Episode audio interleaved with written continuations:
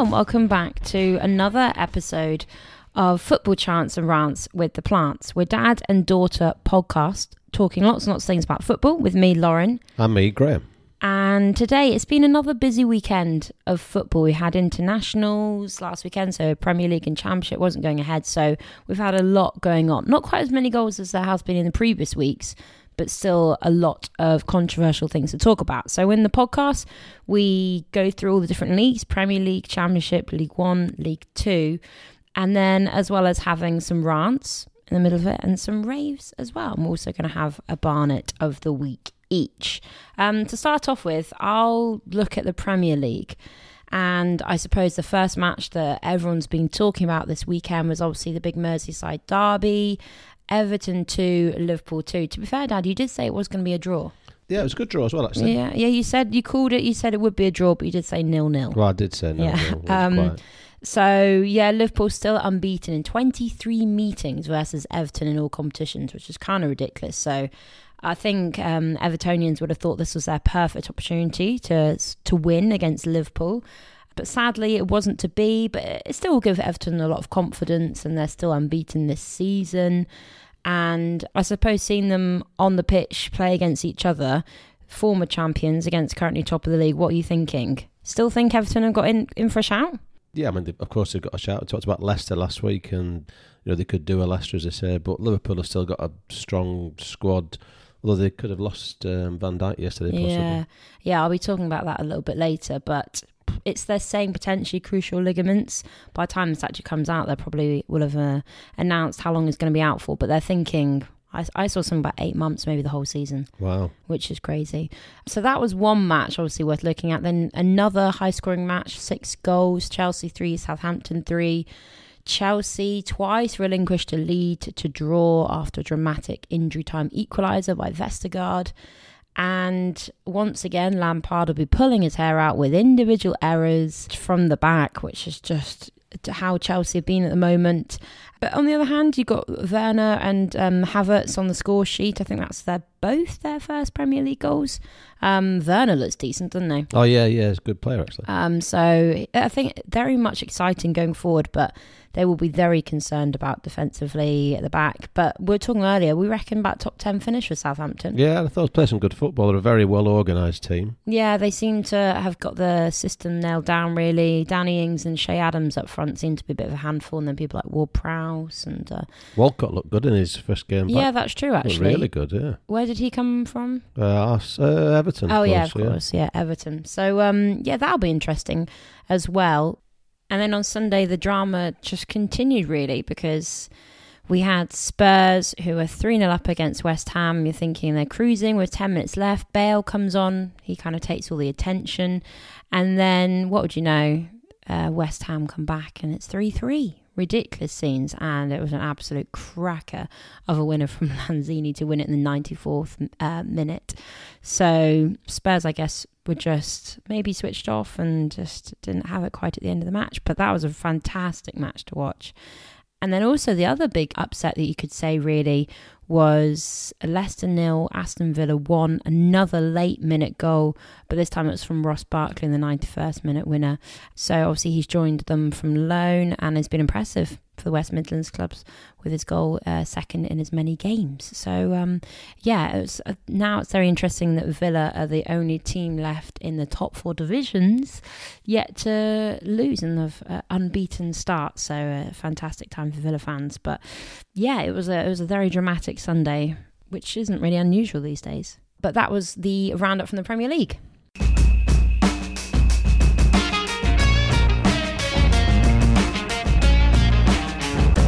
So yeah, the championship, uh, interesting day yesterday. Ten matches, uh, not exactly lots of goals. Twenty goals, so just two average two per match. Seven away wins, only one home win out of ten matches, Oh, which wow, is uh, okay. quite interesting. So I've got two one 0 away wins that I'm talking through. The first one is Forest, who um, had a really tough start to the season, but as always, or always seems to be the case, appointing a new manager seems to turn things around. One one 0 at Blackburn. It was uh, a bit of a bit of a scrappy goal, but you kind of just thought they'd do that. 90th minute lolly. So Blackburn to a bit of a strange start. 11 goals in three games, no goals in two games. But Forest, yeah, you've got to think that Hughton, he's had a year out of management, did a brilliant job at Brighton, to be fair. Uh, had four or five good years there, did really well. I'm sure he's been offered a couple of jobs in between, but he's hung around and probably thinks that Forest is a good team to uh, have a good few years with. So good luck to him. So well done, Chris Hughton. Welcome back and a good win. Then the second one is Sheffield Wednesday, a 1 0 win at Birmingham. Birmingham were undefeated. Uh, and it was a Barry Bannan 49th minute penalty that won it for Sheffield Wednesday. Gary Monk, manager, going back to his old stomping ground, Birmingham. So a great win for him. And of course, Sheffield Wednesday started on minus 12 points. No point trying to explain why. But they started on minus 12, so now on minus 4. And if they hadn't had the minus 12 points, they'd be in eighth position. so, uh, yeah, so a really good start for Sheffield Wednesday. You'd have probably bet on them to go down if they started with minus 12. But you know what? If they can keep going, they might get in the playoffs. And how brilliant would that be if they could do that? So uh, good luck, Sheffield Wednesday, and a good win for them at Birmingham.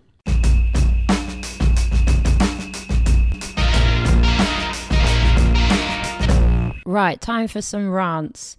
I feel like mine's a bit predictable, but it's kind of got to be mentioned because everyone across the whole country, football pundits, seem to be ranting about it. So I mentioned the Merseyside derby. It had a bit of everything. It had VAR, it had red card, and I suppose what I was going to talk about and re mention is the fact that Jordan Pickford, his tackle on Van uh, when we watched it live, I think we were both baffled at the fact that he didn't get a card even though it was offside and things like that, and more baffled at the fact that I did actually put a bet on him getting a card, which is a joke, like absolute joke. But anyway, so um, it's quite interesting that the derby has seen more red cards given than any other game since the creation of the Premier League. Twenty-two red cards. So my question to you, Dad, is uh, obviously Richarlison got a red card, and rightly so, but Pickford red card or not? Uh, I think the only, my only thought is it was in the heat of the moment and you look at the Chelsea match, I've seen that their keeper's been criticised for not, you know, he had a 50 50 uh, opportunity pass, yeah. and sort of didn't go in. Yeah. So I think it's seconds, you know, it's that you've got to make a split decision. Goalkeeper got to dominate his box. I think he had to go for it. It was a bit rash.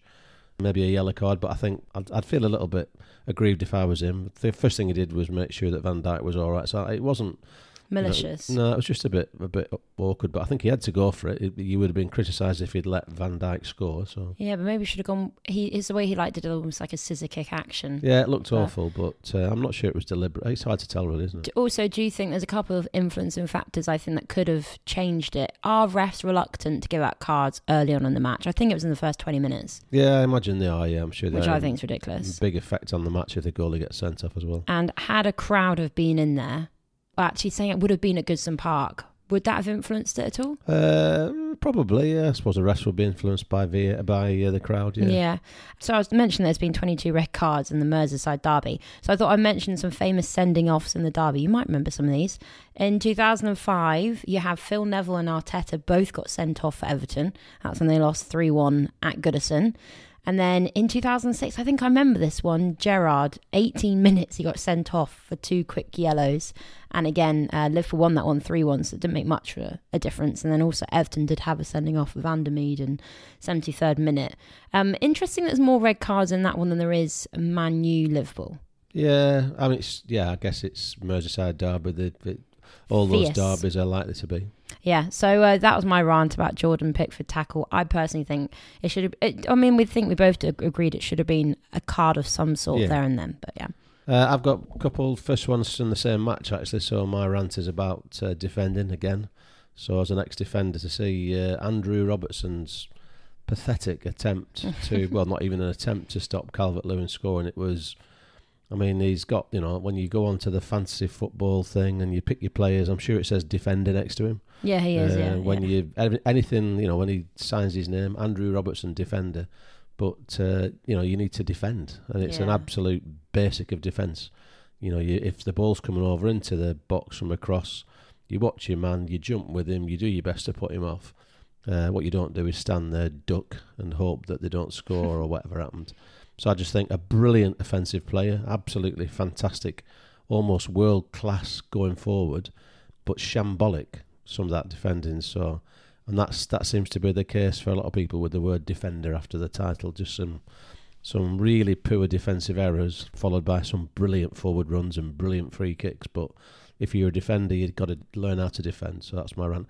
The other one is uh, only quickly, really, uh, just reading some stuff in the Sunday Times uh, business section today. Oh. Very interesting that uh, just talks about the revenues in football split between uh, match day revenue, commercial, and broadcasting. Uh, match day revenue is tiny, a tiny part of what the revenue at football clubs, uh, even smaller than you'd ever expect. Commercial is uh, the next one, uh, but broad- broadcasting is the lion's share of the earnings, and just feels like that's a sort of well, that how sustainable that is. I'm sure it's totally well. It would have been totally the opposite pre-telly because the match day revenue would have been everything, Yeah. but now it's the least important thing in terms of finances. So all a bit skewish, really, but just a bit strange. Not a ramp, just a just a. Is that across Comment. just the Premier League? Well, I'm not sure. Uh, it'll change as you go through the leagues. I imagine. Well, it will, won't it? I think as you go through the leagues, probably things like cup runs and stuff like that is quite important for the lower league teams. yeah. But sort of for the Premier League, that's a real interesting stat that uh, just how important broadcasting is and just how less important the revenue from the the fans is. Uh, and of course, the fans are the most important. But anyway, there you go. Going back to the Andy Robertson thing, do you reckon that's just like lack of practice? Because you know, when you see players warm up, you see like the centre backs doing like the headers and then pushing out. People like Alexander Arnold and, and Robertson. Do you reckon maybe they just don't practice defensively headering as much as whipping the ball in like they do day to day? Uh, I don't know. I mean, they should do. 'cause Why wouldn't you? You know, Yeah. you've nothing else to worry about other than you, you know your all-round game. But it's just a bit strange.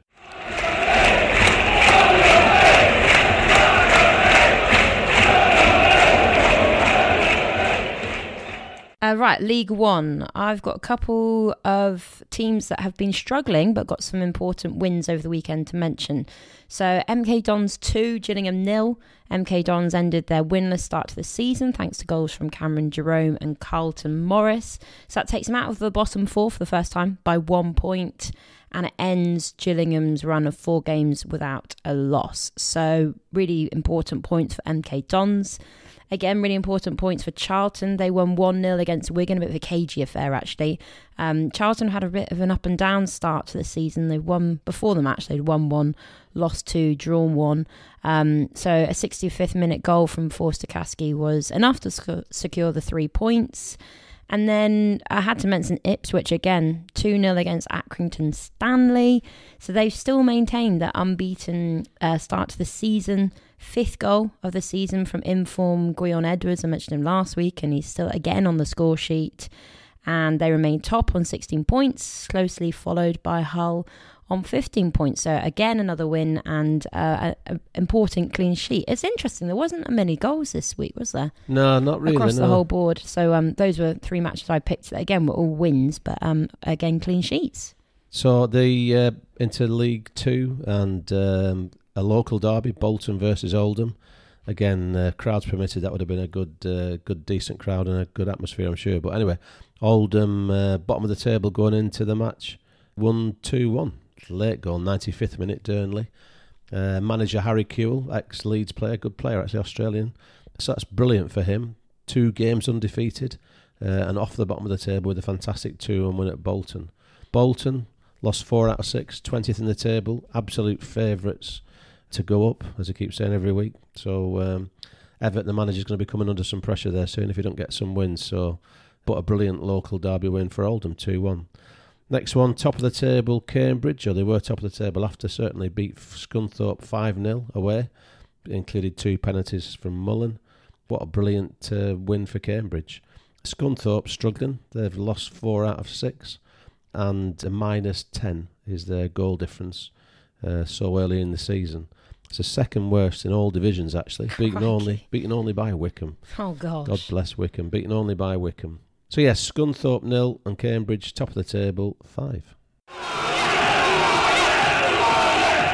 Okay, time for a rave. So uh, this week, I thought it's worth mentioning Man United for their overall team performance. Look, last couple of weekends ago, they lost six one to Spurs. Obviously, Maguire's had a torrid time. There's been a lot about them in the press, and it's just been a really weird start for Man U. But it was a great team comeback after going down 1 0 after just two minutes. Goals from across the board, I thought that's what most impressive. It wasn't just like a couple people you could highlight. Uh, Maguire obviously got on the score sheet, which would give him plenty of confidence since that midweek sending off. Fernandes missed a penalty, but then he scored. Wan-Bissaka, that was his first goal for Manu actually, and Rashford. So I think what's encouraging is to see goals from the defence, goals from your centre forward, and goals from your midfield.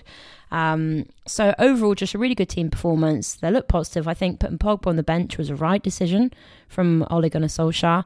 And very interestingly, he put in Juan Mata, who hadn't played at all this season. And then he suddenly came in, did 90 minutes, got an assist, and he seemed to dominate the middle of the park. I know it was against Newcastle, but I don't want to take anything away from the fact that I thought Manu played pretty well. And did they have to pay 15 quid for that one? Yeah, yeah. Yeah, they did, didn't they? yeah. Yeah, so um, it that was actually a match, unlike last, whenever it was against Spurs. That was a match that probably was worth paying a bit of money to see. But I thought overall Manu looked pretty good, and they need to go on from this and try and actually get some back-to-back wins and um, things like that. So, yeah, still still got issues across the board, but overall, I thought a good team performance from Manu. So uh, my rave is back to my rant actually. So as much as Andrew Robertson was um, not particularly good defending against Calvert Lewin, Calvert Lewin was outstanding Yeah, yeah, in terms of his aerial threat. Unplayable was I think the words that they used on Match of the Day when they summarised. So when it was unplayable, but at least he could have tried to play against it. But uh, yeah, I mean he- he's transformed over the uh, close down period, and I wonder if Duncan Ferguson uh, Everton's number two, whatever he is, has been giving him some proper coaching because he's he is like a changed player, and that aerial threat is so rare these days to see centre forwards with that real sort of um, being able to jump so high, such good timing. Ronaldo-esque almost, isn't it? Ronaldo-esque, yeah, Yeah. but br- absolutely brilliant. So um, I think well done to Lewin and well done probably to Duncan Ferguson for giving him that uh, coaching and support to be able to get him to do that. But um, Helps he's got some fantastic signings now that are distributing the ball, like Richarlison and um, Rodriguez. yeah, no, so, and, and I could. It's difficult to name that many centre forwards who've got that sort of. You know, you look at Aguero. Mm. Um, scored lots of goals with his feet, very good, nippy. You know, so actual tall centre forwards who can jump and dominate boxes like that will will, will frighten a lot of defences to death. I would imagine. So well done, Calvert Lewin.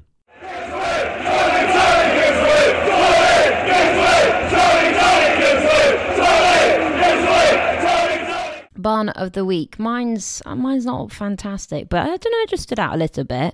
I've gone for obviously we had a lot of interest in the Merseyside derby, and he got on the score sheet actually. Michael Keane in defence, pretty bog standard. But when he did it in an interview, I noticed that he had a bit of like a cow's lick going on. And thought he looked very uh, prim and proper, and just keeping his hair neat and tidy, and not trying to do too much with it, and being silly with it. And yeah, so it just stood out. It was quite a nice barnet for me, Michael Keane. Cowslick, I'm actually on a. on a Oh god, yeah, you have to point, grow it yeah. for a while. Yeah, I've, I've gone. I think you've gone for him before. Actually, Ben Chilwell, who I think the Oh, okay. in his Chelsea new. I think he's he's really upped his game, moving to London and really got him with a trendy set Yeah, with his slick back. I mean, if it is gelled, isn't it? well, I thought if he heads it, it might get stuck because Yeah. it's that there's that much on there. But uh, no, he's uh, he's slick back, yeah, part yeah. of the London trendy set. yeah, I would agree. Actually, a lot of the Chelsea players seem to be going for that like kind of slick back look.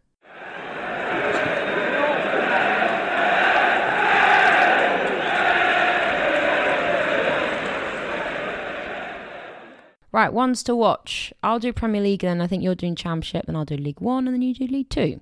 So I've gone for it again. Traditional Premier League, pretty much easy to say this is one to watch. Next Saturday, 5:30 p.m. Man U versus Chelsea. So last time they played was actually 3-1 to Chelsea in the FA Cup in July. But then last season, kind of forgot about this in the Premier League, Man U won both fixtures against Chelsea last season. 2-0 and 4-0. So I think it'll be very, very interesting this one. And noticeably, people you've got Matic and Mata both playing for Manu against their old clubs and Chelsea. So I can see, especially Mata with the form that he's got, maybe causing a bit of an upset. Oh, I don't know. I think it's very easy to say a draw for Manu Chelsea, but I couldn't call it. I think I hope it's going to be a lot of goals. Both teams. That's the thing. You could say both teams are scoring lots, but also conceding a fair few as well. So that's definitely one of my ones to watch. And you got some championship ones, eh? Uh, yeah, a couple to Reading, Wycombe. So yeah, Reading, as I said before, unbeaten, doing really, really well. Wycombe, no points, minus eleven, worst goal difference in the league. So Crikey. it's one to watch because hopefully Wycombe might get something out of it. Good luck to them. Uh, but it's also one to watch because Reading might batter them if they're not careful. Yeah. So that'll be an interesting one. And then that's a midweek match, uh, full midweek programme for the Championship this week. And then the Saturday match, uh, Watford Bournemouth, that's an interesting one. Watford, of course, both those teams relegated, both wanting to go straight back up naturally, fifth and third respectively, so they're doing okay. So I think Watford Bournemouth, that'll be really interesting. And then League One, there's some midweek matches. I've just gone for one midweek match on Tuesday, 6:30 p.m. Um, I've gone for Gillingham versus Portsmouth. Both have had kind of similar starts to the seasons, couple of wins, couple of losses, but both teams interestingly lost their matches over the weekend. So I thought two teams that will both be wanting to get back into winning ways. So yeah, Gillingham Portsmouth was my one from League One. Uh, I've got a couple, which is uh, Barrow Bolton naturally. So Ian Evatt, the manager who jumped from Barrow to Bolton, had a really tough start, and Barrow equally had a really tough start. Oh, that'll be interesting. That one. Well, David Dunn will still be uh, unable to yeah, be there because he's, he's COVID. So, yeah. um, I mean, who knows what will happen with that one? And then Colchester, uh, Forest Green Rovers. So Colchester have only lost one. Forest Green, uh, one of two unbeaten teams in League Two. So doing pretty well. So that'll be interesting as well.